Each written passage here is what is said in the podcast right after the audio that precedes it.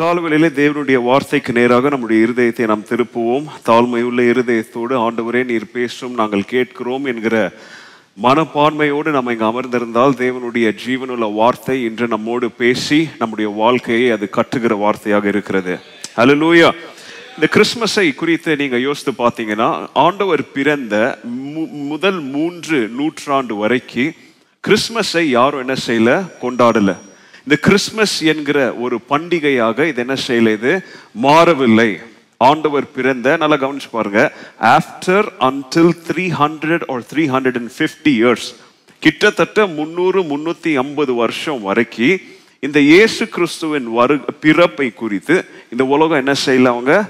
கொண்டாடலை. Nobody celebrated the birthday of Christ அப்போ அன்றைய காலகட்டத்தில் இருந்த உலகத்தின் பழக்கம் என்ன? அப்படின்னு சொல்லி பார்த்தீங்கன்னா ஒரு புனிதரோ அல்லது ஒரு ஒரு சாதனையாளருடைய வாழ்க்கையில் ஜனங்க நினைவில் வைத்தது அவங்களுடைய பிறந்த நாளை குறி மாத்திரம் பிறந்த நாளை அல்ல பிறந்த நாளை காட்டிலும் அவங்களுடைய மரண நாளை தான் உலகம் என்ன செஞ்சாங்க அன்னைக்கு. அவங்க ஞாபகத்தில் வைத்தாங்க. இன்றைக்கும் நாம் நிறைய இந்தியாவில் பெரிய தலைவர்கள் சாதனையாளர்கள் அவங்களுடைய பிறந்த நாளுக்கு தான் நமக்கு என்ன இருக்குது? விடைமுறை இருக்குது நமக்கு லீவ் இருக்குது ஹாலிடே இருக்குது. ஆனால் எத்தனை பேருக்கு அவங்களுடைய மரண நாள் ஞாபகம் இருக்கும் அப்படின்னு சொல்லி நம்ம பார்த்தோம்னா ரொம்ப கம்மி இல்லையா? அம்பேத்கருடைய மரண நாள் என்னைக்குன்னு யாருக்காவது தெரியுமா? மகாத்மா காந்தியுடைய மரண நாள் என்னைக்குன்னு யாருக்காவது தெரியுமா? ஆனால் அவருடைய பிறந்த நாள் எல்லாருக்கும் தெரியும். அதே போல அன்றைய காலகட்டத்தில் அன்றைய உலகத்திலையும் புனிதர்களுடைய பிறப்பை காட்டிலும் அவங்களுடைய இறப்பு தான் ஜனங்களுடைய மனதில் மிக முக்கியமான ஒரு இடத்தை பிடிச்சிருந்துச்சு. ஏன்னா அவங்களுடைய வாழ்வின் சாதனைகள் அவங்க எதற்காக மறித்தார்கள் என்பது தான் ஜனங்களுடைய மனதில் நிலச்சி இருந்துச்சு. இதன் காரணமாக இயேசு கிறிஸ்துவுடைய பிறப்பும் இதை போல முதல் மூன்று நூற்றாண்டுகள் யாரும் நினைக்கல யாரும் அதை என்ன செய்யல கொண்டாடவும் இல்லை. ஒரு கத்தோலிக்க பாதிரியார் தான் கிறிஸ்துவுடைய பிறப்பு அதோடைய கொண்டாட்டங்களை என்ன செய்தார் அவர்? தொடங்கி வைச்சதா என்ன செய்கிறாங்க ஹிஸ்டரியில நமக்கு எழுதியிருக்கிறாங்க. அப்போ ஆண்டவராக இயேசு கிறிஸ்து அவர் டிசம்பர் இருபத்தி அஞ்சாம் தேதி தான் பிறந்தார் அப்படின்னு சொல்லி நமக்கு சரித்திரபூர்வமாக எந்த ஒரு ஆதாரமும் நமக்கு என்ன பண்ணல? கொடுக்கப்படலை. ஆனால் அன்றைக்கு நடந்த பிறப்பில் நடந்த சம்பவங்களை குறித்து நம்ம ஒன்றாக எல்லாத்தையும் ஒப்பிட்டு பார்த்தோன்னா கிட்டத்தட்ட ஆண்டவராக இயேசு கிறிஸ்து ஒரு ஸ்ப்ரிங் டைமில் அதாவது ஏப்ரல் மே இந்த காலகட்டத்தில் அவர் பிறந்திருக்க கூடும் அப்படின்னு சொல்லி நம்மளால் கணிக்க முடியும். ஏன்னா டிசம்பர் மாதம் அப்படின்னு சொல்லும் பொழுது அது வெஸ்டில் அது ஒரு வின்டர் அதுவும் especially December month middle of the December எல்லாம் பனி இருக்கிற பனி கொட்டுகிற காலம். அப்படிப்பட்ட சூழ்நிலையில் இயேசு கிறிஸ்து பிறந்ததாக நமக்கு பைபிள் என்ன செய்யல? எழுதி கொடுக்கல. ஒரு சில சம்பவங்கள் அதுவும் எஸ்பெஷலி இன்னைக்கு நம்ம படிக்க போகிற வேத பகுதியில் வைத்து நம்ம பார்த்தோம்னா கண்டிப்பாக ஒரு டிசம்பரில் பிறந்திருக்க வாய்ப்பு இல்லை அப்படின்னு தான் நமக்கு ஹிஸ்டாரிக்கலி நமக்கு தெரிய வருகிறது. ஸோ அப்போது இயேசு கிறிஸ்துடைய பிறப்பு உலகத்திற்கு சந்தோஷத்தை இயேசு கிறிஸ்துடைய பிறப்பு உலகத்திற்கு நம்பிக்கையை ஆண்டவராகிய இயேசு கிறிஸ்துடைய பிறப்பு இந்த உலகத்திற்கு ஒரு மீட்பை தந்தது அப்படின்றது வேதத்தின் சத்தியமாக இருந்தாலும் அநேகர் அன்றைக்கு கிறிஸ்துவுடைய பிறப்பின் அந்த மகத்துவத்தை அவங்க தவற விட்டுட்டாங்க. எஸ்பெஷலி பார்த்தீங்கன்னா இயேசு கிறிஸ்து வந்து பிறப்பார் அப்படின்னு சொல்லி யூதர்களுக்கு மிக முக்கியமாக யாருக்கு? யூதர்களுக்கு தீர்க்க தரிசன வார்த்தைகளாக உரைக்கப்பட்டது. அதனால தான் யூதர்கள் இன்னைக்கு வரைக்கும் யார் பிறக்கணும் அப்படின்னு சொல்லி அவங்க காத்துட்டு இருக்கிறாங்க மேசியா பிறக்கணும் அப்படின்னு சொல்லி என்ன பண்ணிட்டு இருக்கிறாங்க காத்துட்டு இருக்கிறாங்க ஆனா மேசியா பிறந்த நற்செய்தியை யார் மறந்துட்டா? யார் பெற்றுக்கொள்ளல? யூதர்கள் பெற்றுக்கொள்ள தவற விட்டுட்டாங்க. ஆயிரத்தி தொள்ளாயிரத்தி மூன்றாம் வருஷம் உலகத்துல மிக முக்கியமான கண்டுபிடிப்புகளில் ஒரு கண்டுபிடிப்பு கண்டுபிடிக்கப்பட்டுச்சு அன்றைக்கு அமெரிக்க தேசத்தில் ரெண்டு இளைஞர்கள் சயின்டிஃபிக் ஹிஸ்ட்ரி இன்வென்ஷனில் ஈடுபட்டு மனிதனுடைய உபயோகப்படுத்தக்கூடிய கருவிகளில் மிக முக்கியமான ஒரு கருவியை கண்டுபிடிப்பதற்காக ஒரு சகோதரர்கள் என்ன செய்தாங்க? அவங்க ரீசர்ச்சில் எக்ஸ்பெரிமெண்ட்ல இறங்கியிருந்தாங்க. அப்போ ஒரு கிறிஸ்மஸ் காலத்தில் டிசம்பரில் நைன்டீன் ஜீரோ த்ரீல அந்த ரெண்டு சகோதரர்கள் அவங்க சொந்த கிராமத்திற்கு வருவதாக தங்களுடைய சகோதரிக்கு ஒரு டெலகிராம் ஒரு லெட்டர் போட்டிருந்தாங்க. அந்த லெட்டரில் என்ன எழுதியிருந்தாங்கன்னா dear sister Catherine for the first time we have flown hundred and twenty feet அதாவது இவ்வளோ நாள் நாங்கள் கடினமாக உழைத்து நாங்கள் எங்களுடைய மூளையெல்லாம் போட்டு நாங்கள் கண்டுபிடிச்ச இந்த பறக்கும் கருவியில் முதல் முறையாக எத்தனை அடி பறந்துட்டோம் நாங்கள் பூமியிலிருந்து நூற்றி இருபது அடி நாங்கள் என்ன செய்துட்டோம்? பறந்துட்டோம் ஒரு சாதனை உண்டாக்கிட்டோம். கிறிஸ்மஸ்க்கு நாங்கள் என்ன செய்கிறோம் ஊருக்கு வருகிறோம் அப்படின்னு சொல்லி தங்களுடைய சகோதரிக்கு ஒரு லெட்டர் போட்டாங்க. அந்த சகோதரி ரொம்ப சந்தோஷமாக தம்பிங்க ஊருக்கு வராங்க அப்படின்னு சொல்லி கொண்டு போய் என்ன செய்தாங்க? அவங்களுடைய லோக்கல் நியூஸ் பேப்பருக்கு ஒரு ஆடு கொடுக்கறதுக்கு போனாங்க. என்னது? எங்களுடைய தம்பிங்க என்ன செய்துட்டாங்க? கண்டு ஒரு பெரிய கண்டுபிடிப்பை கண்டுபிடிச்சிட்டாங்க. அவங்க நூற்றி இருபது அடி வானாந்து வானத்தில் என்ன செய்கிறாங்களாம் பறக்கிற ஒரு ஒரு கருவியை கண்டுபிடிச்சிட்டாங்க. கிறிஸ்மஸ்க்கு என்ன செய்கிறாங்க நம்முடைய ஊருக்கு வராங்க அப்படின்ற செய்தியை இந்த நியூஸ் பேப்பரில் போடுங்க அப்படின்னு சொல்லி அவங்களுடைய தங்கச்சி கொண்டு போய் கொடுத்தாங்க. அப்போ அந்த சகோதரியுடைய நியூஸ் பேப்பரை வாங்கி அந்த நியூஸ் பேப்பர் பீப்புள் பப்ளிஷ் பண்ணாங்க. என்னன்னு பப்ளிஷ் பண்ணாங்க தெரியுமா? இந்த சகோதரர்கள் நம்முடைய ஊருக்கு கிறிஸ்மஸ்க்கு என்ன பண்ணுறாங்களாம் வராங்களாம். அந்த சகோதரர்களுடைய பேர் ரைட் பிரதர்ஸ் அவங்க கண்டுபிடிச்ச கருவி தான் இன்னைக்கு உலகத்தில் ஒரு தேசத்துலேருந்து இன்னொரு தேசத்துக்கு பறக்க நம்ம உபயோகிக்கிற பிளேன் ஏரோப்ளேன் ஃப்ளைங் மிஷின் அன்னைக்கு அதுக்கு பிளேன்னு சொல்ல அன்னைக்கு ஃப்ளைங் மிஷின்னு சொன்னாங்க. ஸோ தங்கச்சி கொடுத்த நியூஸ் பிரகாரம் மனிதன் முதல் முறையாக சரித்திரம் படைச்சிருக்கிறான். என்ன சரித்திரம்? நூற்றி இருபது அடி. என்ன செய்துட்டான் அவன்? உயரத்தில் பறக்கிற கருவியை கண்டுபிடிச்சிட்டான். அப்படி கண்டுபிடிச்ச என்னுடைய சகோதரர்கள் என்ன செய்கிறாங்க ஊருக்கு வராங்க. ஆனால் நியூஸ் பேப்பரில் என்ன தெரியுமா? பப்ளிஷ் பண்ணாங்க. ரைட் சகோதரர்கள் என்ன பண்ணுறாங்க கிறிஸ்மஸ்க்கு ஊருக்கு வராங்க அப்படின்னு சொல்லி செய்தி பப்ளிஷ் ஆச்சு. அன்னைக்கு அந்த நியூஸ் பேப்பர் ஏஜென்சி மிக முக்கியமான செய்தி அவங்க என்ன செய்துட்டாங்க? விட்டுட்டாங்க. மிக முக்கியமான செய்தி என்ன தெரியுமா? மனிதன் சரித்திரத்தை படைச்சிருக்கிறான். தரையில் நடந்துட்டு இருக்கிற மனுஷன் இப்போ என்ன செய்கிறான் இப்போ? வானத்தில் பறக்கிறான் பறக்கக்கூடிய ஒரு கண்டுபிடிப்பை பிடிச்சிருக்கிறான்ற செய்தியை வெளியிடுவதற்கு பதிலாக ரைட் சகோதரர்கள் என்ன செய்கிறாங்க நம்முடைய ஊருக்கு வராங்க. இது முக்கியமான செய்தியா? They miss the point they totally miss the big news they miss the big picture that man had flown மனிதன் பறக்கிறான் என்கிற செய்தியை மறந்து தவற விட்டு ஊருக்கு வருகிற செய்தியை நியூஸ் பேப்பர்ல ஹெட்லைன்ஸ் என்ன செய்திருந்தாங்க? பிரிண்ட் பண்ணியிருந்தாங்க. முதலாவது கிறிஸ்துமஸிலும் இதை போல ஒரு மிக முக்கியமான செய்தி ஒரு கூட்ட ஜனத்திற்கு கொடுக்கப்பட்டது. அந்த மிக முக்கியமான செய்தியை அந்த ஜனக்கூட்டம் பெற்றுக்கொண்ட பிறகு அந்த செய்தியை அவர்கள் என்ன செய்தார்கள் என்பதை குறித்து தான் இந்த காலவெளியில நம்ம என்ன செய்ய போகிறோம்? சுருக்கமாக ஒரு செய்திக்குள்ளாக நம்ம கடந்து போக போகிறோம். The Christmas narrative from Luke chapter 2 லூக்கா எழுதின சுவிசேஷம் ரெண்டாவது அதிகாரத்துல இயேசு கிறிஸ்து பெத்தலகிலேம்ல பிறந்தார். பிறந்து அவருடைய பிறப்பின் செய்தி எவ்விதமாக ஜனங்களுக்கு கொடுக்கப்பட்டது என்பதை நமக்கு எழுதியிருக்கிறாங்க. அன்று அகஸ்து ராயன் எல்லாரும் தங்களுடைய பிறந்த ஊருக்கு போய் தங்களுடைய சென்சஸை கொடுக்க வேணும் அப்படின்னு சொல்லி ஒரு கட்டளை இடுத்தனால் மரியாலும் யோசேப்பும் தங்களுடைய சொந்த ஊருக்கு என்ன செய்யறாங்க அவங்க? போறாங்க. போகிற அந்த வழியில ஆண்டவராகிய இயேசு கிறிஸ்து என்ன செய்கிறாரு? பெத்தலஹேம்ல பிறக்கிறார் என்பதை இரண்டாவது அதிகாரத்தின் ஆரம்பத்தில் எழுதியிருக்கிறாங்க.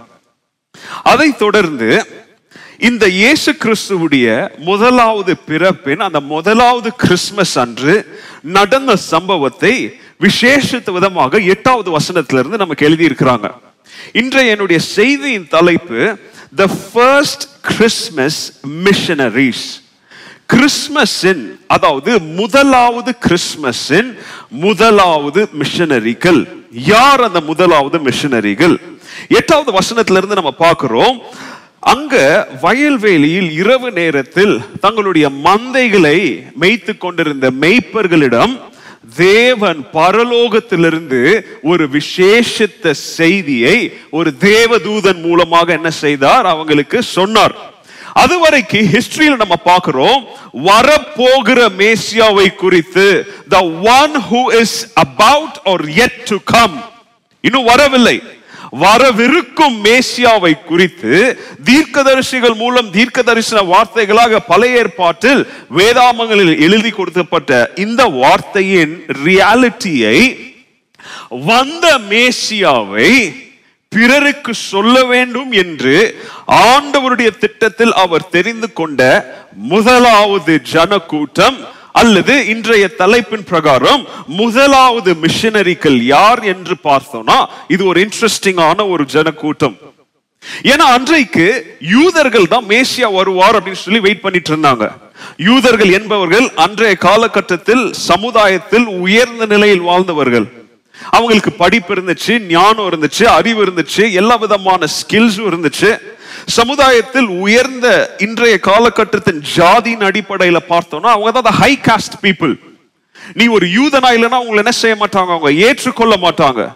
நீங்க யூத ஜாதியில் பிறக்காதவர்களா இருந்தா நீங்க எவ்வளவு பெரிய ஆளா இருந்தாலும் உங்களை சமுதாயத்துல எந்த ஒரு அந்தஸ்தோட அவங்க என்ன செய்ய மாட்டாங்க? பார்க்க மாட்டாங்க. ஏன்னா ஆண்டவர் அப்படி ஆசீர்வதித்திருக்கிறார். இன்றைக்கும் பாத்தீங்கன்னா உலகத்துல இருக்கிற டாப் பீப்புள் எல்லாம் யாரு? யூதர்களா தான் இருப்பாங்க. நீங்க போய் பாருங்க. சோ இந்த ஜூவிஷ் பீப்புள் மேசியா வருவார் அப்படின்னு சொல்லி காத்துட்டு இருக்கிறவங்களுக்கு மேசியா வந்தார் என்கிற செய்தி சொல்லப்படல. அன்றைய காலகட்டத்தில் சமுதாய ஸ்டாண்டர்ட்ஸ் அடிப்படையில் ரொம்ப கீழாக கீழ்த்தரமாக அதாவது எந்த ஒரு மரியாதையோடு பார்க்காத ஒரு ஜனக்கூட்டம் யாருன்னு சொல்லி பார்த்தீங்கன்னா மெய்ப்பர்கள். அதனால தான் ஆண்டவர் சொல்லுகிறார் நான் இழந்து போனவர்களை கீழே விழுந்தவர்களை காணாம போனவன என்ன செய்ய வந்த நான்? தேடி கண்டுபிடிச்சு என்னோடு அணைக்க வந்தேன் அப்படின்னு சொல்லி ஆண்டவர் சொல்லுகிறார். இங்க பாருங்க யூதர்கள் ஒரு ஜனக்கூட்டம் ஒரு தேசமே மேசியாவுக்காக வெயிட் பண்ணிட்டு இருக்கிறாங்க. ஆனா ஆண்டவருடைய திட்டத்துல அவங்கள முதல் மிஷினரிகளாக ஆண்டவர் தெரிந்து தெரிந்து கொள்ளவில்லை. இங்க சமுதாயத்துல ஒதுக்கப்பட்ட சமுதாயத்தில் கீழ்த்தரமாக காணப்பட்ட சமுதாயத்தில் எல்லாராலும் ஒரு உயர்ந்த அந்தஸ்தில் பார்க்கப்படாத மெய்ப்பர்களை ஆண்டவர் தெரிந்து கொண்டு இதுவரைக்கு வரவிருக்கும் மேசியாவை கேட்ட செய்திக்கு பதிலாக வந்த மேசியாவின் செய்தியை இவர்களிடத்துல சொல்லுகிறார். இந்த காலவெளியிலே நான் ஒரு சில கேள்விகளை உங்களோடு கேட்க விரும்புகிறேன். As a follower of Christ ரெண்டாயிரத்தி இருபதாம் வருஷத்துல வாழ்ந்து வருகிறோம். 2021 ஒன் ஆரம்பிக்க போகுது இத்தனை ஆண்டுகள் ஆன பிறகும் கிறிஸ்மஸின் முதலாவது மிஷனரிகளிடத்திலிருந்து நாம ஏதாவது பாடங்களை கற்றுக்கொண்டிருக்கிறோமா? கற்றுக்கொள்ளலாம் இன்னைக்கு கற்றுக்கொள்ள போகிறோம். இரண்டாவது காரியம் கிறிஸ்மஸின் மிஷனரிகளாக ஆண்டவர் தேர்ந்தெடுத்த இந்த ஷெப்பர்ட்ஸ் இந்த மெய்ப்பர்கள் அவங்க அந்த செய்தியை பெற்றுக்கொண்ட பிறகு என்ன செய்தார்கள் அப்படின்னு சொல்லி நம்ம இன்னைக்கு பார்க்கும் பொழுது அகாப்பை திருச்சபையில எல்லா மாதத்திலையும் ரெண்டாவது ஞாயிற்றுக்கிழமையில நம்ம மிஷன் சண்டே அப்படின்னு சொல்லி நம்ம அது ஒரு ஸ்பெஷல் சண்டையை நம்ம என்ன செய்யறோம் நம்ம அப்சர்வ் பண்றோம். மிஷினரிகளுக்காக ஜெபிக்கிறோம். மிஷினரிகளை நினைவு கூறுகிறோம். மிஷினரிகளுக்காக கொடுக்கிறோம். இன்னைக்கு சிட்டில நீங்களும் நானும் நமக்கு மூன்று வேளை ஆகாரம் இருக்கிறது. பேங்க்ல பேலன்ஸ் இருக்குது. நம்முடைய பிள்ளைகளுக்கு எதிர்காலம்னா என்னன்னு சொல்லி ஒரு பிளான் நமக்கு இருக்குது. வீட்டில் நீங்க போய் பீரோ அல்லது உங்களுடைய வார்ட்ரோப் ஓபன் பண்ணீங்கன்னா உங்களுக்கு போடுறதுக்கு சாய்ஸஸ் இருக்குது. துணிகள். ஆனா இதே நேரத்துல நம்முடைய இந்திய தேசத்திலும் உலகத்தின் பல பகுதிகளையும் ஆண்டவருடைய நாமத்திற்காக ஆண்டவருடைய ஊழியத்திற்காக தங்களுடைய வேலையை விட்டு நல்ல வருமானங்களை விட்டு கிறிஸ்துவின் நாமம் எல்லாருக்கும் தெரியப்படணும் எல்லாரும் அறியணும்னு சொல்லி இன்னைக்கு எத்தனை மிஷினரிகள் அவங்களுடைய குடும்பத்தோடு கிராம பகுதிகளில் எல்லா வசதிகளையும் அவங்க வேணும்னு இழந்து யாருக்காக? கிறிஸ்துவுக்காக இன்னைக்கு கஷ்டப்படுகிறாங்க அப்படின்றத நம்ம கொஞ்சம் நினைச்சு பார்க்கணும். மிஷினரி பணிக்காக கொடுப்பது முக்கியம் அல்ல நம்முடைய திருச்சபையில பாஸ்டர் உங்களுக்கு ஒரு மிக முக்கியமான ஒரு லைஃப் சேஞ்சிங் மெசேஜ் உங்களுக்கு போதிச்சிருக்கிறார். அன்றைய கால மிஷனரியின் அழைப்பு போ அல்லது அனுப்பு.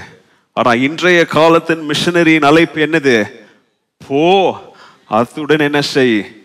அனுப்பு. இங்க மிஷனரியின் இருதயம். உங்களுக்கு ஒரு சில ஆண்டுகளுக்கு முன்பதாக நான் ஒரு பிரசங்கம் செய்த எத்தனை பேருக்கு ஞாபகம் இருக்குன்னு தெரியல.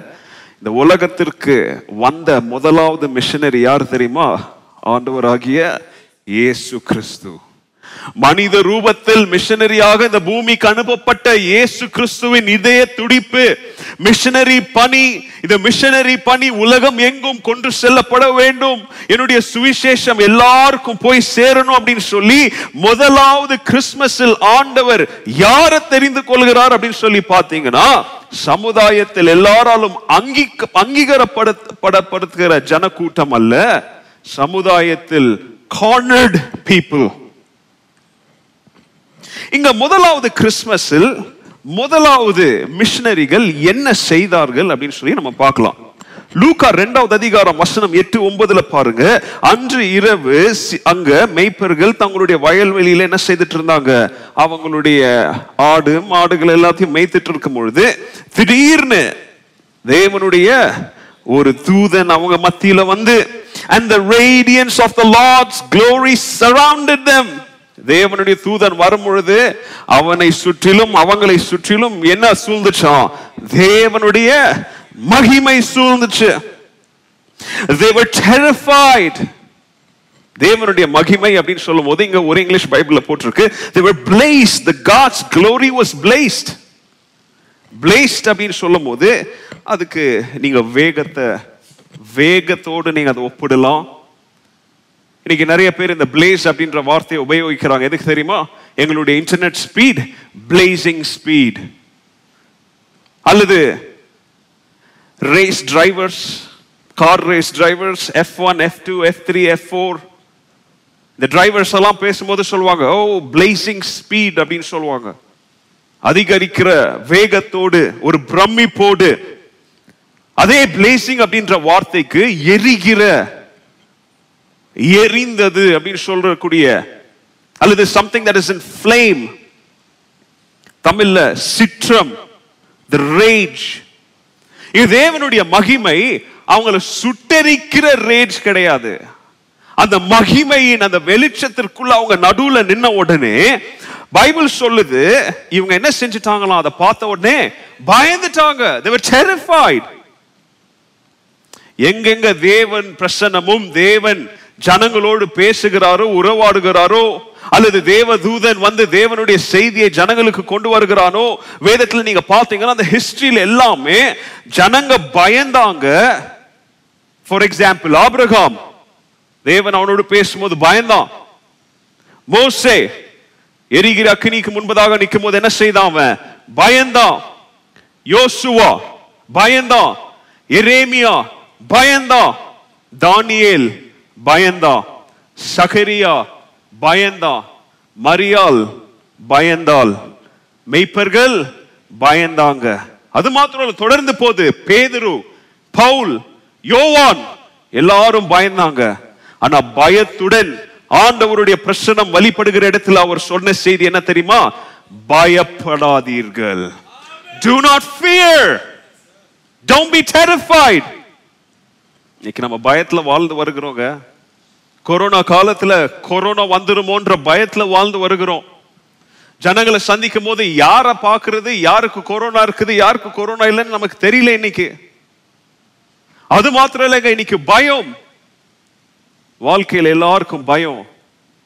ஆனா ஆண்டவருடைய கிறிஸ்துமஸின் செய்தியில முதலாவது செய்தி அவர் சொல்றாரு. இன்னும் செய்தியை சொல்வதற்கு முன்பதாகவே நற்செய்திக்கு வர்றதற்கு முன்பதாகவே ஆண்டவருடைய செய்தி என்ன தெரியுமா? பயப்படாதீங்க. இந்த காலவெளியில் எல்லாரும் நீங்க தைரியப்படுவதற்கு உங்களுக்கு அடிப்படையான காரணம் என்ன தெரியுமா? ஆண்டவருடைய செய்தி பயப்படாதீங்க. ஆண்டவருடைய பிள்ளைங்க என்ன செய்யக்கூடாது? பயப்படக்கூடாது. கரங்களை உயர்த்தி சொல்லுங்க. நான் பயப்பட மாட்டேன்னு சொல்லுங்க. I won't be terrified I won't be afraid நம்முடைய வாழ்க்கையில பிரச்சனைகள் இருக்குங்க. மனிதர்கள் மூலமா பிரச்சனை இருக்கும். சூழ்நிலைகள் மூலமா பிரச்சனை இருக்கும். வேலையில பிரச்சனை இருக்கும். பயம்.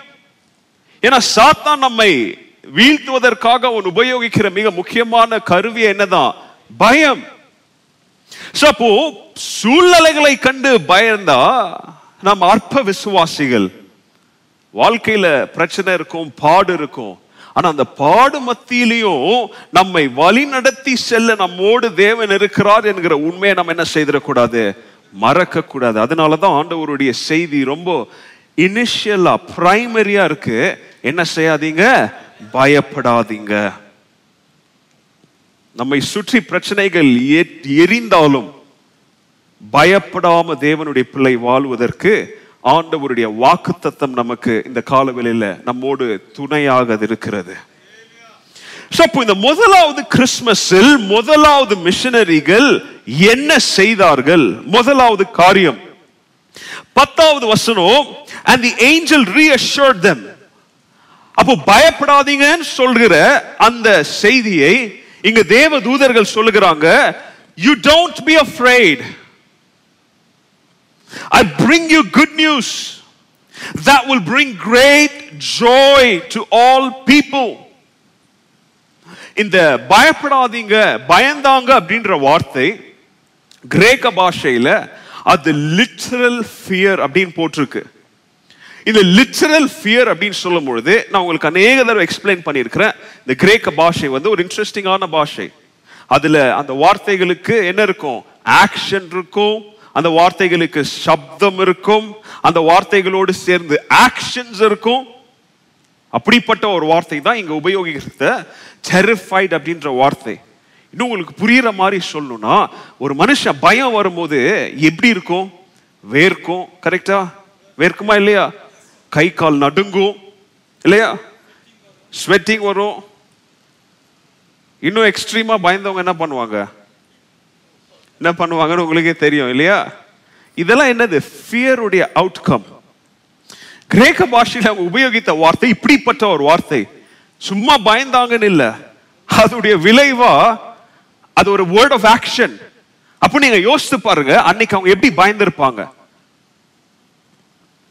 அப்படிப்பட்ட பயத்திற்கு ஆண்டவர் சொல்லுகிறார் ஐ பிரிங் யூ ஜாய் உங்களுக்கு நான் இதையும் அழகா எக்ஸ்பிளைன் பண்ணியிருக்கிறேன். ஹாப்பினஸ் வேற ஜாய் வேற. இங்க ஆண்டவர் சொல்லல உனக்கு நான் ஹாப்பினஸ் கொடுக்கிறேன் ஆண்டவர் சொல்லல. உனக்கு நான் ஜாயை தருகிறேன் அப்படின்னு சொல்ற ஹாப்பினஸ் அப்படின்றது நல்ல கவனிங்க. ஹாப்பினஸ் அப்படின்னா நம்மை சுத்தி ஏதோ ஒன்று இருக்கு பாருங்க. அது நமக்கு கொடுப்பது தான் என்னது? ஹாப்பினஸ் அதாவது ஏதோ ஒண்ணு இல்லாம நமக்கு என்ன வராது? ஹாப்பினஸ் வராது. நல்லா கவனிச்சுக்கோங்க. நல்ல பணம் கிடைச்சா ஹாப்பியா இருப்போம். நல்ல பதவி நமக்கு நல்ல புது வீடு நல்ல கார் கிடைச்சா ஹாப்பியா இருப்போம். அல்லது ஏதாவது ஒரு நற்செய்தி நம்ம கேட்டு நம்ம பிள்ளைங்க ஸ்டேட்ல ஃபர்ஸ்ட் வந்துட்டாங்க. அல்லது நம்முடைய ஏதோ ஒன்று சக்சஸ்ஃபுல் ஆயிடுச்சு ஹாப்பினஸ் வரும். ஜாய் வராது. ஜாய் என்பது உள்ளுக்குள்ள இருந்து பிறக்கிற ஒன்று. அது வெளியில இருந்து ஏதும் அதை என்ன செய்யாது? தூண்டி வருகிறது பேர் என்ன கிடையாது? ஹாப்பினஸ் கிடையாது. ஜாய் என்பது நமக்குள்ளே இருந்து பிறந்து வருகிற ஊற்றை போல உள்ள இருந்து உருவாகிறது வார்த்தையின் பேர் தான் என்னது? ஜாய் இங்க ஆண்டவர் நான் உனக்கு சந்தோஷத்தை தருகிறேன் அப்படின்னு சொல்லும்போது நான் ஹாப்பினஸ் தரேன்னு சொல்லுங்க. அவர் உனக்கு ஜாயை தருகிறேன்னு சொல்லுகிறார். அப்போ ஜாய்னா அதையும் நான் பார்த்தேன். என்ன இந்த ஜாய் அப்படின்ற வார்த்தை? இந்த இடத்துல ஸ்பெஷலாக உபயோகப்படுத்தப்பட்ட இந்த ஜாய் அப்படின்ற வார்த்தையின் கிரேக்க வார்த்தையின் அர்த்தம் என்ன தெரியுமா? ரட்சிப்பு. என்னது? சால்வேஷன் எழுதி வச்சுக்காங்க வேணாம் இங்க ஜாயின் சொல்லப்படுகிற வார்த்தை என்னது? இன்னைக்கு உனக்கு சந்தோஷம் மாத்திரம் இல்ல. அந்த சந்தோஷத்தின் காரணம் என்ன தெரியுமா? உலகத்திற்கு இன்னைக்கு என்ன கிடைச்சிருக்கு? ரட்சிப்பு கிடைச்சிருக்கு. உலகத்திற்கு ரட்சிப்பு யாருடைய பிறப்பின் நிமித்தம்? இயேசுவின் பிறப்பின் நிமித்தம்.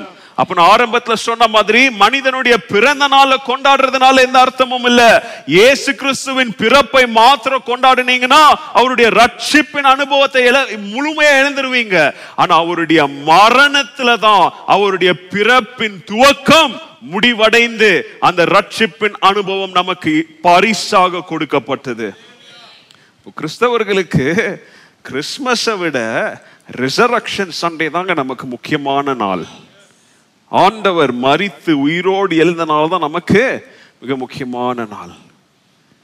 ஆனால் இன்னைக்கு கிறிஸ்தவத்தில் ஒரு பிரிவினர் ஆண்டவருடைய வாழ்க்கையில் ஒவ்வொரு ஸ்டேஜஸையும் அவங்க என்ன செய்கிறாங்க கொண்டாடுறாங்க. இல்லையா? அடுத்து ஜான்வரியில் கொண்டாடுவாங்க. என்ன கொண்டாடுவாங்க? ஆண்டவருடைய ஞானஸ்தான நாள். இல்லையா the feast of Epiphany okay அதெல்லாம் முக்கியமான காரியங்கள் அல்ல.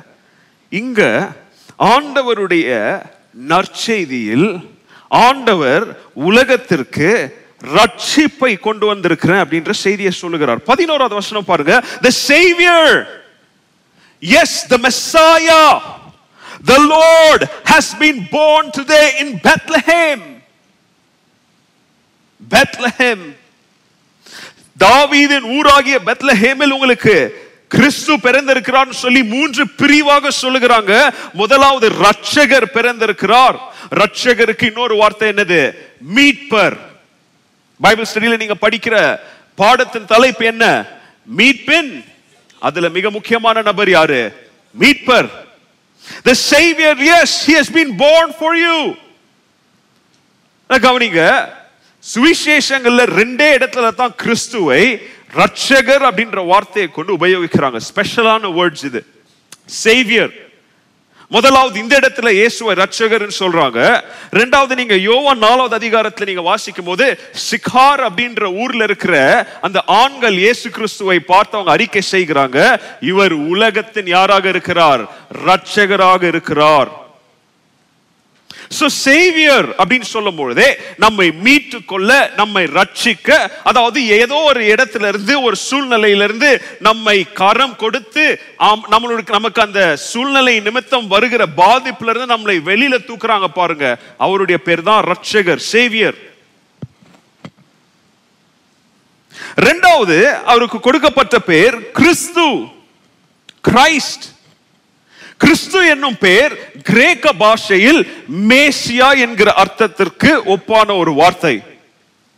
கிறிஸ்து என்னும் வார்த்தை கிரேக்க மொழியில் மேசியா என்கிற வார்த்தைக்கு ஒப்பான ஒரு வார்த்தை.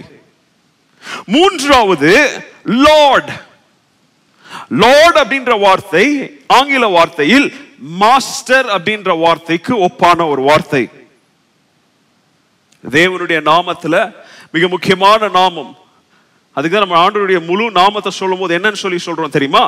லார்ட் ஜீசஸ் கிரைஸ்ட் கர்த்தராகிய இயேசு கிறிஸ்து. இயேசு என்பது அவருக்கு கொடுக்கப்பட்ட பேர். மேசியா என்கிற கிறிஸ்து அவருடைய லாஸ்ட் நேம் ஆனா இந்த ஃபர்ஸ்ட் நேம் லாஸ்ட் நேம்க்கு முன்பதாக இருக்கிற டைட்டில் என்ன? லார்ட் இந்த லார்ட் அப்படின்ற வார்த்தை மிக முக்கியமான ஒரு வார்த்தை. ஏன்னா இன்னைக்கு நிறைய பேர் லார்டுன்ற வார்த்தையை உபயோகிக்கிறாங்க. இல்லையா? லேண்ட் லார்ட் லேண்ட் லேடி வேற? லார்டுன்ற வார்த்தை இன்னைக்கு இங்கிலாந்து தேசத்தில் அது ஒரு பிரஸ்டீஜியஸ் டைட்டில் ஆனா இன்னைக்கு உலகத்துல இருக்கிற பாருங்க எந்த கடவுளையுமே லார்டுன்னு சொல்ல மாட்டாங்க. எல்லாம் கார்டன் தான் சொல்லுவாங்க. ஆனா இன்னைக்கும் அதையும் பாரோ பண்ணி யூஸ் பண்றாங்க. யூஸ் பண்ணிக்கிட்டோம். ஆனா வேதாகமத்தின் அடிப்படையில இந்த லார்ட் அப்படின்ற ஒரு வார்த்தை ஒரு முதலாளி மாஸ்டர் அப்படின்ற வார்த்தைக்கு மாத்திரம் அர்த்தமுடைய வார்த்தை கிடையாது. கிறிஸ்துவோடு ஒப்பிட்டு பேசும் பொழுது இந்த லார்ட் அப்படின்ற வார்த்தையுடைய அர்த்தம் என்ன தெரியுமா? It is a meaning of deity அதாவது கடவுளுக்கு மாத்திரம் அதாவது தெய்வத்திற்கு மாத்திரம் உபயோகப்படுத்துகிற அதாவது இன்னும் புரியுற பாஷையில சொல்லணும்னா இந்த நபர் மனிதன் கிடையாது. இந்த நபர் இயற்கைக்கும் அப்பாற்பட்ட சக்தி குணாதிசயங்கள் படைத்த கடவுள் என்கிற ஒரு வார்த்தை தான் லார்ட் அதனாலதான் நம்ம சொல்றோம் ஏசு கிறிஸ்துன்னு சொல்லும் போது ஜீசஸ் சொல்லாதீங்க. லார்ட் ஜீசஸ் கிரைஸ்ட் அப்படின்னு சொல்லுங்க. சொல்லுங்க எல்லாரும். லார்ட் ஜீசஸ் கிரைஸ்ட் இங்க பாருங்க அவங்களுக்கு கொடுக்கப்பட்ட முதலாவது கிறிஸ்துமஸ் செய்தியில அவங்க இயேசு கிறிஸ்துவுக்கு கொடுக்கப்பட்ட அந்த பேருடைய சீக்வன்ஸை கொடுக்கிறாங்க. இங்க பரலோகத்திலிருந்து ஆண்டவர் ஆணையிட்ட ஒரு செய்தியை அதாவது ஒரு வழக்கை அல்லது ஒரு விவாதத்தை பார்லிமெண்ட்லயோ காங்கிரஸ்லயோ கொண்டு போய் வழக்கறிஞர்கள் எல்லாம் லா மேக்கர்ஸ் எல்லாம் டிசைட் பண்ண பிறகு அதை என்னவா பாஸ் பண்ணுவாங்க? ஒரு சட்டமாக என்ன செய்வாங்க? பாஸ் பண்ணுவாங்க. அப்ப அதுக்கு உபயோகிக்கிற வார்த்தை என்ன தெரியுமா? Declaration a declaration of law நீங்க அந்த தவறு செஞ்சு இது எனக்கு தெரியாது இதை நான் பண்ண மாட்டேன் அப்படின்னு சொன்னீங்கன்னா நீங்க யாருக்கிட்ட பேசுறீங்க? அவங்களோட நீங்க சண்டையிடல. அந்த தேசத்தின் உயர்ந்த சட்டத்தை என்ன செய்றீங்க நீங்க? முறியடிக்கிறீங்க. ஆண்டவரும் இந்த உலகத்திற்கு ஒரு சட்டத்தை அமுல்படுத்தினார். ஆண்டவரும் இந்த உலகத்திற்கு ஒரு சட்டத்தை பாஸ் பண்ணார். அந்த உலகத்துல இந்த சட்டத்தின் திட்டங்களின் படி எப்படி ரத்தம் சிந்துதல் இல்லாம பாவமன்னிப்பு இல்லையோ அந்த நியாயத்தை நிலைநிறுத்தும்படியாக நான் ஆணையிடுகிறேன். அதாவது பலியாக என்னுடைய சொந்த குமாரனை இந்த உலகத்திற்கு என்னவாக தருகிறேன்? பலியாக விமோச்சனையாக நான் என்ன பண்ணுகிறேன்? தருகிறேன் என்று சொல்லி ஆண்டவர் நான் லாஸ்ட் வீக் சொன்ன மாதிரி அவர் ராக்கிங் சேர்ல உட்கார்ந்து என்ன செய்யல? எஸ்எம்எஸ் அனுப்பல. நியாயாத நியாயாதிபதிகள் திட்டத்தின் பிரகாரம் அவர் ஒரு ஆணையை என்ன செய்தார் அவரு? டிக்ளேர் பண்ணி அந்த டெக்ளரேஷனை தூதுவர்களாகிய தூதர்களிடத்துல செய்தியாக இந்த உலகத்திற்கு என்ன பண்ணார்? கொடுத்து அனுப்பினார். அப்போ முதலாவது மிஷனரிகள் என்ன செய்தாங்க தெரியுமா? பர எழுதுறவங்க எழுதிக்காங்க முதல் பாயிண்ட் பரலோகத்திலிருந்து அவர்களுக்கு கொடுக்கப்பட்ட அந்த அறிவிப்பை அந்த தெரிவித்துதலின் மேல் தங்களுடைய நம்பிக்கையை என்ன செய்தாங்க? வைத்தார்கள். They believed in the announcement that they received. What was their announcement? The announcement was a declaration of law from God. ஆண்டவர் டிக்ளேர் பண்ணத ஒரு அனௌன்ஸ்மெண்டா இந்த தூதர்கள் கொண்டு வந்ததை இந்த தேவ இந்த மெய்ப்பர்கள் என்ன செய்தாங்களாம் தெரியுமா நம்பினார்கள் எப்படி நம்பினாங்க அல்ல கவனிங்க பதினஞ்சாம் வசனம் சொல்லுது when the angels had returned to heaven தேவதூதர்கள் பாடி அவங்க பரலோகத்திற்கு ஏறி செல்லும் பொழுது நல்ல கவனிங்க அதுக்கு முன்பதாக பதிமூணு பதினாலாவது வசனத்துல நீங்க பாத்தீங்கன்னா செய்தி சொல்ல வந்த ஒரு தேவதூதனோடு சேர்ந்து இப்ப திடீர்னு என்ன செஞ்சுட்டாங்க? ஒரு சேனை ஒன்னு சேர்ந்துருச்சு. அநேக தேவதூதர்கள் ஒரு ஹோஸ்ட் ஆஃப் ஆர்மிஸ் இறங்கிட்டாங்க கீழே இப்போ. யாருக்காக? கிறிஸ்துவுக்காக. என்ன செய்தியுடன்? Glory to God in the highest heaven and peace on earth. உன்னதத்தில் தேவனுக்கு மகிமையும் பூமியிலே சமாதானமும் மனுஷர் மேல் பிரியமும் உண்டாக கடுவதாக அப்படின்னு சொல்லி பரலோகத்தின் சேனை பாடும் பொழுது அந்த மகிமையின் நடுவில் இவங்க நின்று அதை கண்டது நிமித்தம் பதினஞ்சாம் வசனம் சொல்லுது அவங்க போன பிறகு இவங்க என்ன சொன்னாங்களாம் வார்த்தையை நல்லா கவனிங்க. Let us go to Bethlehem and let us see this thing that has happened என்ன சொல்றாங்க தெரியுமா? நாம உடனே பெத்லஹேமுக்கு போய் நடந்த இந்த சம்பவத்தை என்ன செய்வோம்? பார்ப்போம். நடந்துச்சா நடக்கலையான்னு இவங்களுக்கு தெரியல. கண்ணால் இவங்க என்ன செய்யல? அதை பார்க்கல. ஆனா தேவ தூதர்கள் கொண்டு வந்த தேவனுடைய செய்தியை கேட்ட உடனே அவசுவாசிகளாயிருந்த ஒதுக்கப்பட்டிருந்த தேவனை அறியாத இந்த முதல் கிறிஸ்துமஸின் மிஷனரிகள் செய்த முதலாவது நற்கிரியை என்ன தெரியுமா? தேவனுடைய செய்தியை பெற்றுக்கொண்ட உடனே இருதயத்தில் விசுவாசித்து காணாவதற்கு முன்பதாகவே நடந்ததை போய் என்ன செய்வோம்? பார்ப்போம் என்று சொன்னார்கள். That is belief. Let us go to bethlehem as fast as we can. எவ்வளோ சீக்கிரம் போக முடியுமா அவ்வளோ சீக்கிரம் என்ன செய்யலாம்? பெத்லஹேமுக்கு போலாம். இன்னொரு பைபிள் இன்னொரு டிரான்ஸ்லேஷன் சொல்லுது. பதினாறாம் வசனத்துல தே ஹரீட் நேரத்தை வீணாக்காம உடனேயே இன்னொரு வேதாகமம் சொல்லுது தே ரேன் ஓடுறாங்களாங்க. எங்க? மரியாளையும் யோசேப்பையும் எந்த இடத்துல நீங்க காண்பீங்கன்னு சொல்லி இருந்தாங்களோ அந்த இடத்திற்கு நேராக அவங்க என்ன செய்தாங்க? எழும்பி ஓடுனாங்க. They ran. They received a message of good news. நற் நற்செய்தியை பெற்றுக்கொண்ட உடனே அந்த நற்செய்தியை அவிசுவாசிகள் அன்று விசுவாசித்ததனால் அவங்க கால்கள் என்ன செய்யல? நடக்கல ஓடிச்சு. ஓடி கிறிஸ்துவை என்ன செய்தார்கள்? கண்டார்கள். A message of joy. சந்தோஷத்தின் செய்தி not a message of happiness but a message of joy. A message that would bring hope to all people. ஜனங்களுக்கு மனித குலத்திற்கு ஆண்டவருடைய டெக்ளரேஷன் வந்து யூதர்களுக்கு ரட்சிப்பை கொண்டு வருவதற்கு. என்னுடைய மகன் பிறப்பான்னு சொல்லல. அல்லது இஸ்ரேல் தேசத்திற்கு ரட்சிப்புன்னு சொல்லல மிடில் ஈஸ்டுக்கு ரட்சிப்புன்னு சொல்லல அமெரிக்க தேசத்துக்கு ரட்சிப்புன்னு சொல்லல இந்தியாவுக்கு ரட்சிப்புன்னு சொல்லலங்க. உலகத்திற்கு ரட்சிப்பை கொண்டு வர கிறிஸ்து பிறந்தார் என்பது கிறிஸ்துமஸின் செய்தி. இங்க அந்த செய்தியை கேட்ட உடனே அந்த டெக்ளரேஷன் அனௌன்ஸ்மெண்ட் கேட்ட உடனே இவங்களுக்கு கொஸ்டின்ஸ் எழும்பலங்க. அவங்க உட்கார்ந்து விவாதம் செய்யல. பயந்தார்கள் பைபிள் போட்டிருக்கு. பயந்த உடனே அவங்க என்ன செய்திருக்கலாம்? ஓடி இருக்கலாம். ஊரு பக்கம் பார்த்து ஓடலாம் ஓடி இருக்கலாம். அல்லது மற்ற ஷெப்பர்ட்ஸ் போய் துணைக்கு கூப்பிடலான்னு போயிருக்கலாம். ஆனா அதை செய்யல அவங்க. நடந்த மாதிரி விசுவாசித்து போய் பார்க்கலாம்னு சொல்லி போறாங்க. தேவனுடைய பிறப்பின் செய்தி நல்ல கவனிங்க. அவங்களுக்கு நம்பிக்கையை மாத்திரம் கொடுக்கல. அவங்களுக்கு ஒரு ஆன்டிசிபேஷனை உருவாக்கிச்சு ஆன்டிசிபேஷன் சொல்லும் பொழுது ஒரு மகிழ்ச்சி ஒரு எதிர்பார்ப்பு ஒரு எக்ஸைட்மெண்ட் போன வாரம் உங்களோட பிரசங்கிக்கும் போது நான் சொன்னேன் தேவனை கிறிஸ்துவை இந்த பூமிக்கு அனுப்பும் பொழுது பிதாவுடைய இருதயத்தில் தோன்றின முதலாவது உணர்ச்சி என்னது? Excitement God was excited to send his son. அதே எக்ஸைட்மெண்ட் இங்க முதல் மிஷினரிகள் மத்தியில நம்ம பார்க்கிறோம். அவங்க உற்சாகம் அடைந்து ஓடுறாங்க. கிறிஸ்துவை பார்ப்பதற்கு.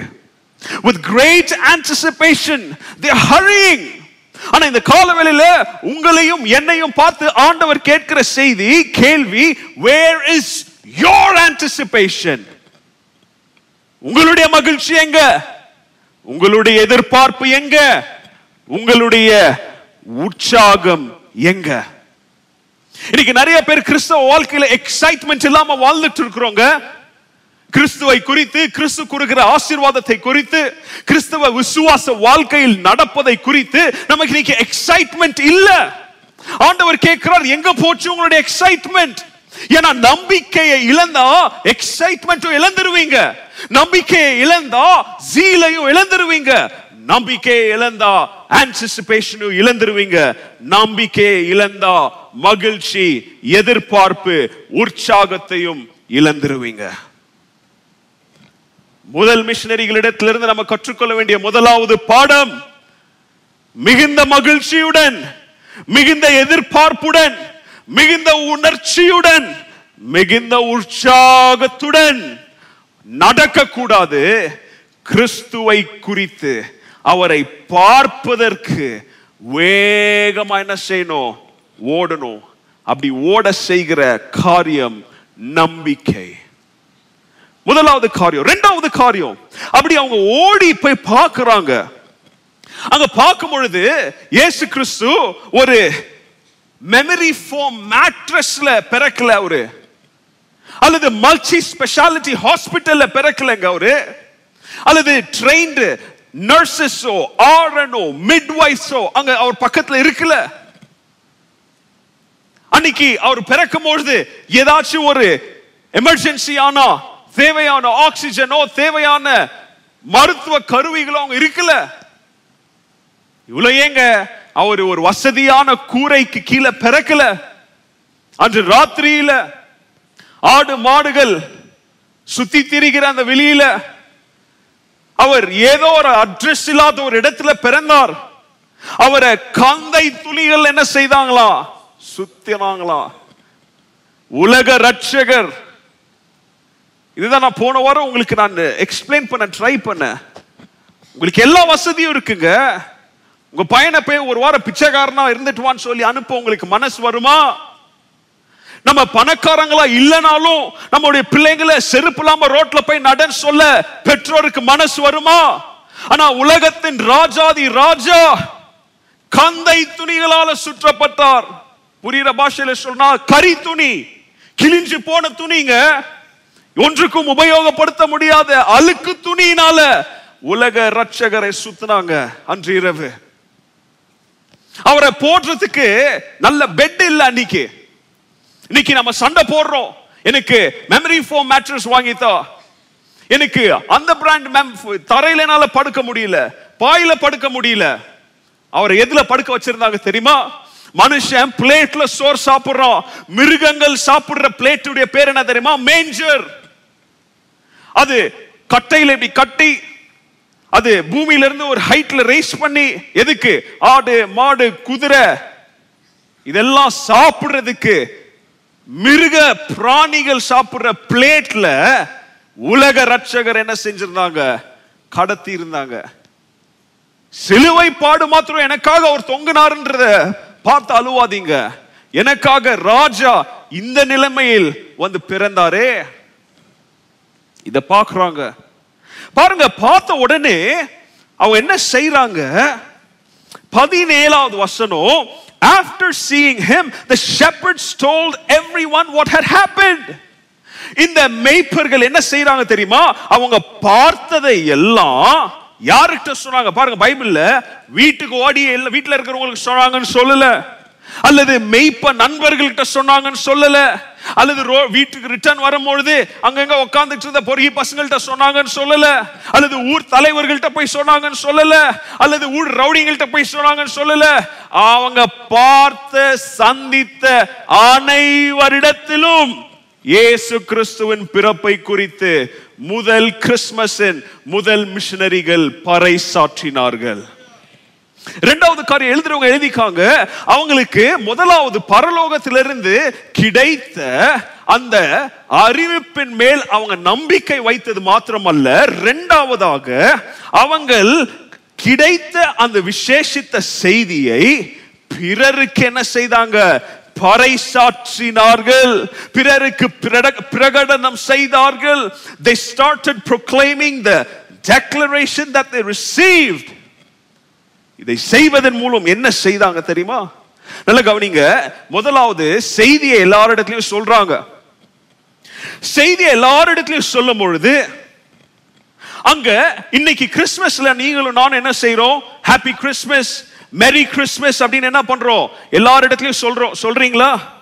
கிறிஸ்துமஸ் செய்திகளை நீங்க சொல்றீங்களா? சொல்றீங்களா இல்லையா? வாழ்த்துக்களை சொல்கிறோம் கார்ட்ஸ் மூலமா என்ன பண்றோம்? சொல்றோம். சொல்றோமா இல்லையா? அப்போ இன்னைக்கு கிறிஸ்மஸ் செய்தியை நம்ம எல்லாரிடத்திலையும் கார்ட்ஸ் மூலமா சொல்றோம் கரங்கள் கொடுத்து சொல்கிறோம் எஸ்எம்எஸ் அனுப்புறோம் இமெயில் அனுப்புறோம் நம்முடைய டிபியா போஸ்ட் பண்றோம் நம்முடைய வால்ல ஸ்டோரியா போஸ்ட் பண்றோம். ஆனா முதல் நூற்றாண்டு கிறிஸ்தவத்தின் முதல் கிறிஸ்துமஸின் மிஷனரிகள் கிறிஸ்மஸ் உடைய செய்தியை என்னவா சொன்னாங்க தெரியுமா? எல்லாரிடத்திலையும் போய் மெரி கிறிஸ்மஸ் மெரி கிறிஸ்மஸ் சொல்லுகிற விதத்துல அவங்களுடைய செய்தி என்னவா இருந்துச்சு தெரியுமா? ரட்சகர் என்ன செய்தார்? பிறந்திருக்கிறார். குழந்தை பிறந்திருக்கு. நாங்க போய் பார்த்தோம். எங்களுக்கு இப்படி மகிமையினால் நாங்க சூழப்பட்டிருந்தோம். இப்படி ஒரு தேவ தூதன் வந்தான் கூட உடனே ஒரு பெரிய ஆயிரம் லட்சக்கணக்கான சேனை வந்தாங்க. அவங்க சொன்னது உண்மையா? அப்படியே நடந்துச்சு. நாங்க மேசியாவை பார்த்தோம் ரட்சகரை பார்த்தோம் சொல்லி ஊரெல்லாம் போய் என்ன செய்தாங்க தெரியுமா? கிறிஸ்துமஸ் வாழ்த்துக்களை. பிறருக்கு என்ன பண்ணாங்க? சொன்னாங்க அறிவித்தாங்க. இந்த காலவெளியில் நீங்களும் நானும் கிறிஸ்மஸின் முதல் மிஷனரிகளிடத்திலிருந்து கற்றுக்கொள்ள வேண்டிய இரண்டாவது பாடமாகிய கிறிஸ்மஸ் வாழ்த்து என்னும் கிறிஸ்துவின் பிறப்பின் நற்செய்தியை அதாவது இன்னும் புரியுற வார்த்தையில சொல்லணும்னா வார்த்தையாகவே இருக்கிற வார்த்தையின் பிறப்பை இன்னைக்கு எத்தனை பேர் கிறிஸ்மஸின் கிரீட்டிங்ஸா நம்ம பிறருக்கு சொல்ல ஆயத்தமாக இருக்கிறோம்? அது மாத்திரம் இல்லைங்க. அவங்களுடைய வாழ்க்கை மாத்திரம் அங்க சந்தோஷத்தினால நிரம்பல. பிறருடைய வாழ்க்கையும் அவங்க என்ன செய்ய ஆரம்பிக்கிறாங்க தெரியுமா? இந்த நற்செய்தியினால் அவங்க என்ன செய்ய ஆரம்பிக்கிறாங்க தெரியுமா? அலங்கரிக்க ஆரம்பிக்கிறாங்க. They started adorning other people's lives. இன்னைக்கு கிறிஸ்மஸ் காலத்துல வீட வெள்ளை அடிக்கிறீங்க வீட்டில் இன்னைக்கு அலங்கார பொருட்களை தொங்க விடுகிறீங்க.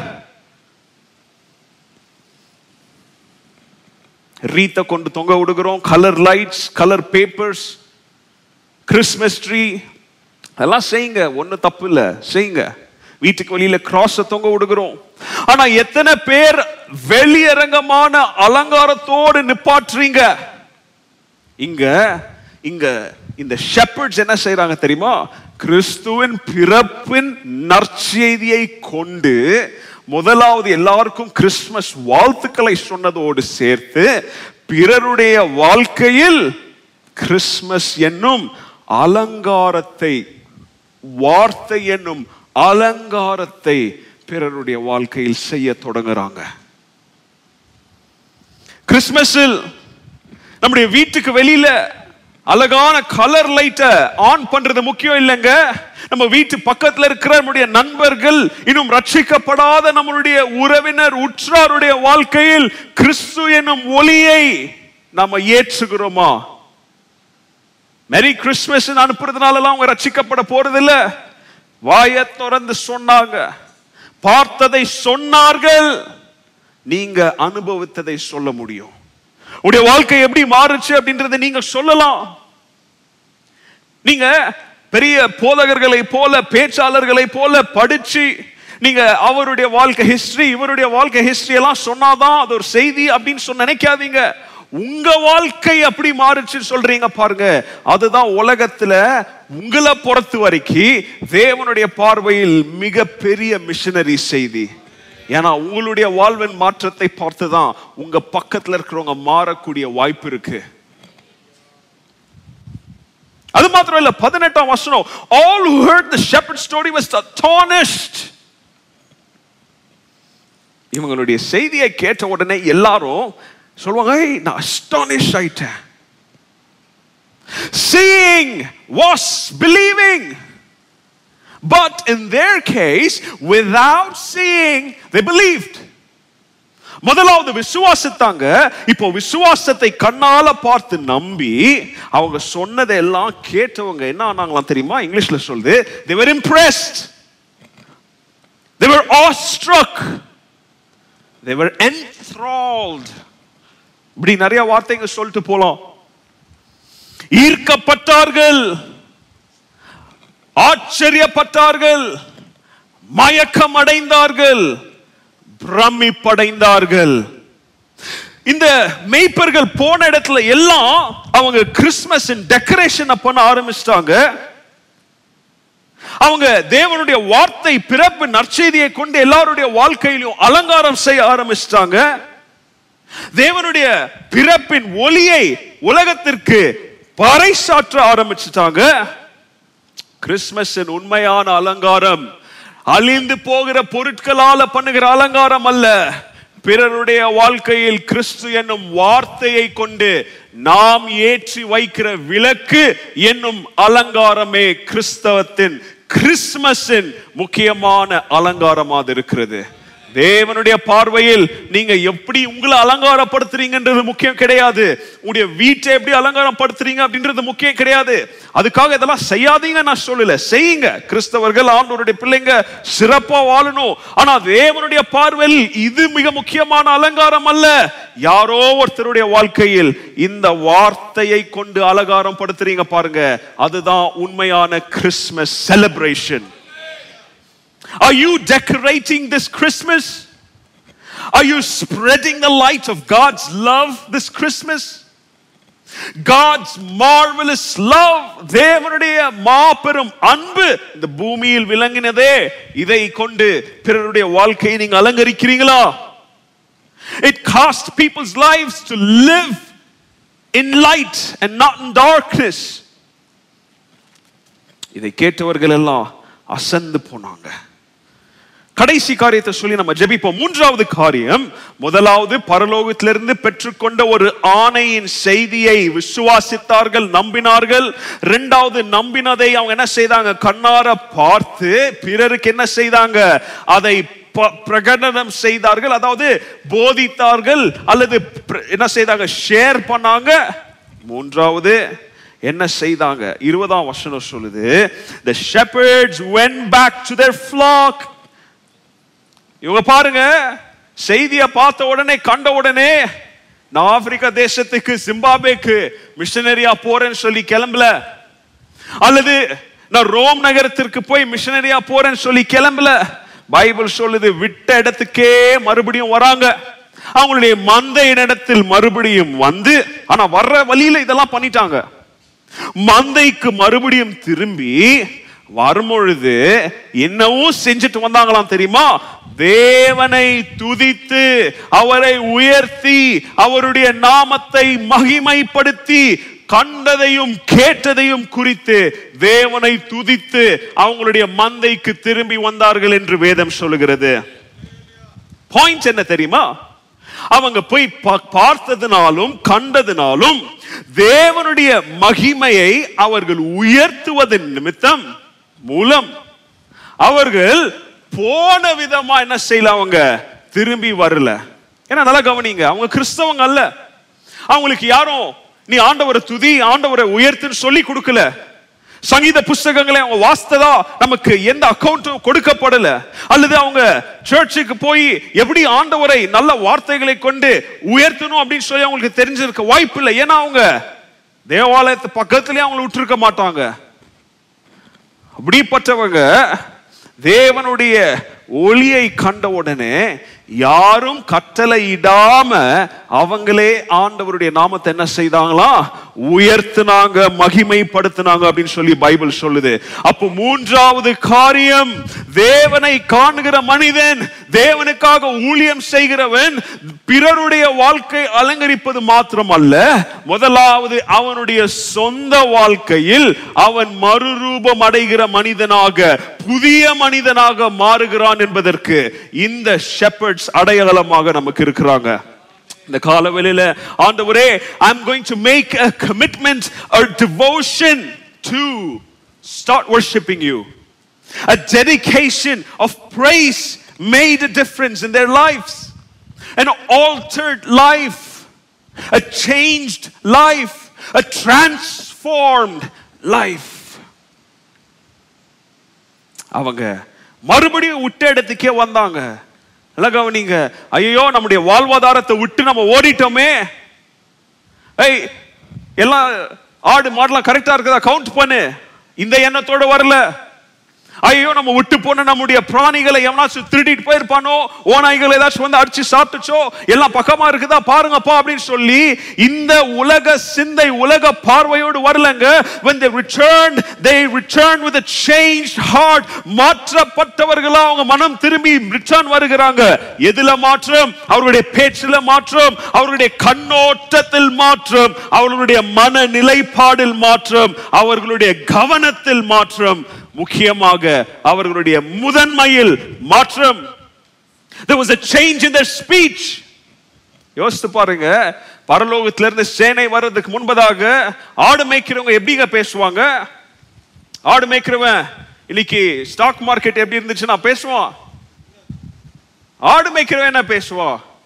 நான் பாவம் ஆடு எப்படி பார்க்குது? எவ்வளவு ஆடு பார்க்குது? குட்டி போட்டுச்சா? என் ஆடு ரெண்டு வருஷமா குட்டி போடலையே. மேலே பார்க்குவாங்க என்ன இன்னைக்கு? இன்னைக்கு இருட்டா இருக்குது? என்ன இன்னைக்கு நட்சத்திரத்தை காணுமே? என்ன இன்னைக்கு இந்த இடத்துல மூணு நட்சத்திரம் நேற்று பார்த்தோம்? இன்னைக்கு என்னென்னவோ பேசியிருப்பாங்க. இன்றைய காலகட்ட மெய்ப்பர்களாக இருந்தால் ஃபோன் இருக்கும் கையில். வாட்ஸ்அப்பில் ஐய் நேற்று உனக்கு அனுப்பின புது பாட்டு கேட்டியாப்பா அது? ஏய் இந்த ஃபோட்டோவை பார்ப்பா இது? ரஜினி இது படம் அடுத்த வாரம் ரிலீஸ் ஆகுதாம்ப்பா. எவனோ கேஸ் போட்டுக்கிறானாப்பா என்ன பேசியிருப்பாங்க இன்னைக்கு? அன்னைக்கு மெய்ப்பர்கள் என்ன பேசியிருக்கலாம்? ஆனா பாருங்க அவங்களுடைய பேச்சுல மாற்றம். ரிட்டர்ன் வரும்போது கிறிஸ்துவை குறித்து பேசி வராங்க. ரிட்டர்ன் வரும்போது பிறப்பின் நற்செய்தியை பற்றி என்ன பண்றாங்க? பேசுகிறாங்க. வந்த உடனே அவங்களுடைய முதன்மை என்னுடைய ஃபிளாக் என்னுடைய ஆடு மாடு இருக்குதான் தேடல. தேவனை துதிப்பதில் அவங்க என்ன செய்றாங்க? தங்களை ஈடுபடுத்துகிறாங்க. இன்னைக்கு நம்மளுடைய பேச்சுல மாற்றம் இருக்கா?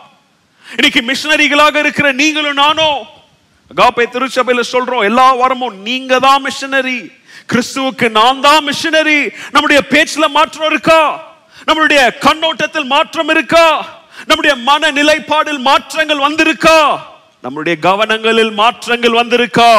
நம்முடைய முதன்மையில் மாற்றம் வந்திருக்கா? அன்னைக்கு மேல இத்தனை ஆண்டு காலமாக வானத்தையே பார்த்து படுத்த அந்த மெய்ப்பர்கள் எத்தனையோ நட்சத்திரங்களை பார்த்தாங்க. வாழ்வில் மாற்றம் வரல. ஆனா பிறந்த ஒரு நட்சத்திரத்தை பார்த்த உடனே அவங்களுடைய வாழ்க்கையும் மாறுச்சு. பிறருடைய வாழ்க்கையும் மாற்ற ஆண்டவர் அவர்களை கருவிகளாக எடுத்து பயன்படுத்தினார். எத்தனை பேர் இன்னைக்கு நட்சத்திரத்தை விடிவெள்ளி நட்சத்திரத்தை பார்த்தீங்க? அவங்க வாழ்க்கையை வெறும் வாழல ஜீவனுள்ள சாட்சியா வாழ்ந்தாங்க. They were not just living but they were living testimony to God. முடிக்க போகிற இந்த காலவெளியில நம்மளுடைய கதை என்ன? மிஷனரி மிஷனரின்னு சொல்றோம். ஆனா முதல் கிறிஸ்துமஸ் மிஷனரிகளாக ஆண்டவர் தேர்ந்து கொண்ட இந்த மெய்ப்பர்களிடத்துல மூன்று பாடங்களை கற்றுக்கொண்டோம். அவர்கள் நம்பினார்கள். பிறரிடத்துல அதை பகிர்ந்து கொண்டார்கள். மூன்றாவது அவர்களுடைய வாழ்க்கை என்ன செஞ்சிச்சு? மாறிச்சு. நம்மளுடைய கதை என்னங்க? கிறிஸ்துமஸின் முதலாவது மிஷினரிகள் இந்த மெய்ப்பர்கள் என்பதை மறந்துடாதீங்க ஆண்டவர் எப்படிப்பட்டவர்களை தேர்ந்தெடுத்து இந்த உலகத்திற்கு தன்னுடைய பிறப்பின் செய்தியை சொல்ல விருப்பப்பட்டார் அப்படின்ற ஆண்டவருடைய இருதயத்தின் அன்பின் லெட்டரை இந்த காலவெளியில படிக்க மறந்துடாதீங்க கடைசியில ஆண்டவரை துதிக்க வேண்டும் சொல்லி அவங்க வாழ்க்கையில ஒரு டெடிகேஷன் பண்ணாங்க. ஆண்டவரை உயர்த்த வேண்டும் ஆண்டவரை மகிமைப்படுத்த வேண்டும் சொல்லி ஒரு அர்ப்பணிப்பு செய்தாங்க. இந்த காலவேளையில இந்த அர்ப்பணிப்பு நம்ம கிட்ட இருக்கா? மீட்பின் சத்தியங்கள் அப்படின்ற பைபிள் ஸ்டடியில வந்தவங்களுக்கு பாஸ்டர் இந்த கதையை சொல்லி இருக்கிறார் இந்த கதையை மறுபடியும் நான் சொல்லி முடிக்கிறேன். பெர்சிய தேசத்துல ஒரு ராஜா இருந்தான். அந்த பெர்சிய தேசத்தின் ராஜா அநேக நாட்களா தன்னுடைய தேசத்துல இருக்கிறவங்களா எப்படி வாழ்றாங்க அப்படின்னு பார்ப்பதற்காக மாறு வேஷத்துல போவோம் அநேக பேருடைய வீட்டுக்கு போவோம் மாறு வேஷத்துல. நிறைய பேர் என்ன செய்ய மாட்டாங்க அவனை? ராஜான்னு கண்டுபிடிக்க மாட்டாங்க. ஒரு நாள் ஒரு ஏழையுடைய குடிசைக்கு போனார். அந்த ஏழையுடைய குடிசையில போய் பார்க்கிறாரு அவனுக்கு படுக்க இடம் இல்லை. குடிசை ஓலை ஓட்ட ஒழுவுது சாப்பிட சாப்பாடு இல்ல. ஆனா மாறு வேஷத்துல வந்திருக்கிற ராஜா ராஜான்னு அவனுக்கு தெரியல. ஏன்னா வீட்டுல விளக்கு கூட இல்ல. உடனே ராஜா அவனோடு கீழே தரையில உட்கார்றார் அவனை போல கால் மு- முழங்காலிட்டு என்ன செய்கிறார்? இருக்கிற அந்த ரெண்டு அல்லது மூணு பிரெட் துண்டை அவனோடு என்ன செய்கிறார்? சாப்பிடுறார்.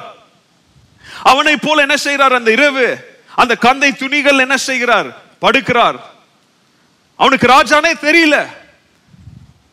ஏர்லி மார்னிங் ராஜா விடிஞ்ச பிறகு அரண்மனைக்கு போய் இந்த சம்பவம் ராஜாவுடைய இருதயத்தை ரொம்ப பாதிச்சிருச்சு. உடனே இந்த எக்ஸ்பெரிமெண்ட் அநேக நாட்களா பண்ண அந்த ராஜா அவருடைய தேசத்தில் இருக்கிற எல்லாருக்கும் யார் யாரை போய் சந்தித்தாரோ அவங்க எல்லாரையும் கூப்பிடுறாரு. கூப்பிட்டு சொல்றாரு நான் தான் உங்க வீட்டுக்கு யாரா வந்தேன்? ராஜாவா வந்தேன்னு சொல்லி அவர் சந்தித்த எல்லாரிடத்துலயும் அந்த அந்த உண்மையை சொல்லுகிறார். அப்போ நிறைய பேர் பயப்படுறாங்க நிறைய பேர் சந்தோஷம் அடைகிறாங்க. அவரு தன்னுடைய ஜனங்க சந்தோஷப்படுறத பார்த்த உடனே அவர் சொல்றாரு உனக்கு என்ன வேணும்ன்றத கேளு நான் உனக்கு தரேன். I want to give you something ask what you want அப்போ வந்த ஒவ்வொருத்தனும் ராஜா எனக்கு நல்ல வேலை வேணும். குடி உனக்கு நல்ல வேலை. இன்னொருத்தன் இடத்துல அவன் சொல்றான் ராஜா என் பையனுக்கு உடைய சேனையில ஒரு வேலை வாங்கி கொடுங்க. போ உன் பையனை சேர்த்து விடு. ராஜா எனக்கு வீடு இல்ல. வாங்கிக்கோ ஒரு வீடு. எல்லாருக்கும் எல்லாத்தையும் கொடுத்து கடைசியில இந்த பிச்சைக்காரன் வந்து நிற்கிறான் பயத்தோடு கல் நடுக்கத்தோடு வந்து நிற்கிறான் ஐயோ ராஜா என்னோடு நான் ராஜாக்கு பழைய ரொட்டியை கொடுத்தேனே. இப்போ ராஜா கேட்குறாரு உனக்கு என்ன வேணும்? கேளு. ராஜாவை பார்த்து அவன் சொல்றான் ராஜா எனக்கு ஒண்ணும் வேண்டாம். நீர் உம்முடைய சிங்காசனத்தை விட்டு ஒரு நாள் ஒரு இரவு என்னோடு வந்து என்னுடைய ஏழ்மையில் என்னோடு தங்கினீங்க. நான் சாப்பிட்ட அந்த பழைய ரொட்டியை நீங்க சாப்பிட்டீங்க. நான் கொடுத்த அந்த சுத்தமில்லாத அந்த தண்ணீரை நீங்க வாங்கி என்ன செஞ்சீங்க? குடிச்சீங்க. அரண்மனையில் எல்லா வசதிகளோடு இருந்த நீங்க ஒரு ஏழையின் குடிசையில் என்னோடு வந்து நான் படுகிற அவஸ்தையை என்னோடு நீங்களும் பட்டீங்களே. வெளிச்சத்தை விட்டு இருளில வந்து இருட்டில் என் கூட இருந்தீங்களே ராஜா. அப்படிப்பட்ட எனக்கு நீங்க இருதயத்திற்கு கொடுத்த அந்த மகிழ்ச்சி அந்த சந்தோஷமே எனக்கு போதும். அதை காட்டிலும் பெரிய பரிசு எனக்கு வேண்டாம். I don't want to rich gift why because you gave yourself to me நீர் உண்மையே எனக்காக அன்று கொடுத்தது நிமித்தம் நீர் கொடுக்கும் விலையேற பெற்ற பரிசுகள் எனக்கு தேவையில்லை. நீரே உண்மை கொடுத்தீரே உம்முடைய நேரத்தை கொடுத்தீரே என்னோடு என்னை போல வந்து வாழ்ந்தீங்களே அதே எனக்கு போதும் ராஜா அப்படின்னு அவன் ராஜாவை பார்த்து சொன்னானா சொல்ல முடியாத விவரிக்க முடியாத பரிசாக தேவ குமாரனாகிய கிறிஸ்து நம்மோடு இந்த பாவ உலகில் பாவம் என்கிற இந்த குடிசையில் பாவம் என்கிற இந்த ஏழ்மையில் நம்மோடு வந்து வாழ்ந்த அந்த ராஜாதி ராஜாவுக்கு அவரிடத்திலிருந்து இந்த காலவெளியில என்னங்க நம்மளால் எதிர்பார்க்க முடியும்? அவர் பிறந்த நற்செய்தியின் நிமித்தம் அந்த முதல் கிறிஸ்மஸ் மிஷனரிகளை போல. ஆண்டவரே நீர் என்னிடத்தில் வந்தீரே. அதுவே எனக்கு போதாப்பா. அந்த செய்தியை நான் விசுவாசிப்பேன். பிறருக்கு சொல்லுவேன். இந்த செய்தி இதுவரை என்னுடைய வாழ்வை மாற்றவில்லை என்றால் இப்பொழுது மாற்ற என்னை நான் அர்ப்பணிக்கிறேன் சொல்லி எத்தனை பேர் அர்ப்பணிக்க ஆயத்தமா இருக்கிறீங்க? எளிமை நின்று கண்களை மூடி ஆண்டவரே இந்த காலவெளியிலே முதல் கிறிஸ்மஸின் முதல் மிஷினரிகளிடத்திலிருந்து கற்றுக்கொண்ட மூன்று பாடங்களை என்னுடைய வாழ்க்கையில் நான் அபியாசப்படுத்த கர்த்தரனுக்கு கிருபை தாருன்னு சொல்லி வாய்களை திறந்து ஜபிப்பீங்களா எல்லாரும்? எல்லாரும் வாய்களை திறந்து கரங்களை உயர்த்தி ஆண்டவரே இந்த காலவேளையிலே உடைய வார்த்தையை கொண்டு என்னோடு நீர் பேசின கிருபைக்காக நன்றி. கேட்பீங்களா எல்லாரும் வாய்களை தரங்க எல்லாரும் வாய்களை தரங்க இந்த வருடத்தின் கடைசி மாதத்தில் இந்த மிஷனரி ஞாயிற்றுக்கிழமை அன்று ஆண்டவரே முதல் மிஷனரிகளாக நீர் தள்ளப்பட்ட ஒதுக்கப்பட்ட யாராலும் நினைக்கப்படாத அந்த மெய்ப்பர்களை தேர்ந்தெடுத்து உம்முடைய செய்தியின் நற்செய்தியை சொல்ல நீர் கொடுத்த அந்த ஸ்லாக்கியத்து நிமித்தம் நாங்கள் நன்றி செலுத்துகிறோம். ஏனென்றால் நாங்களும் உம்முடைய பார்வையில் தகுதியற்றவர்கள் ஆண்டவரே.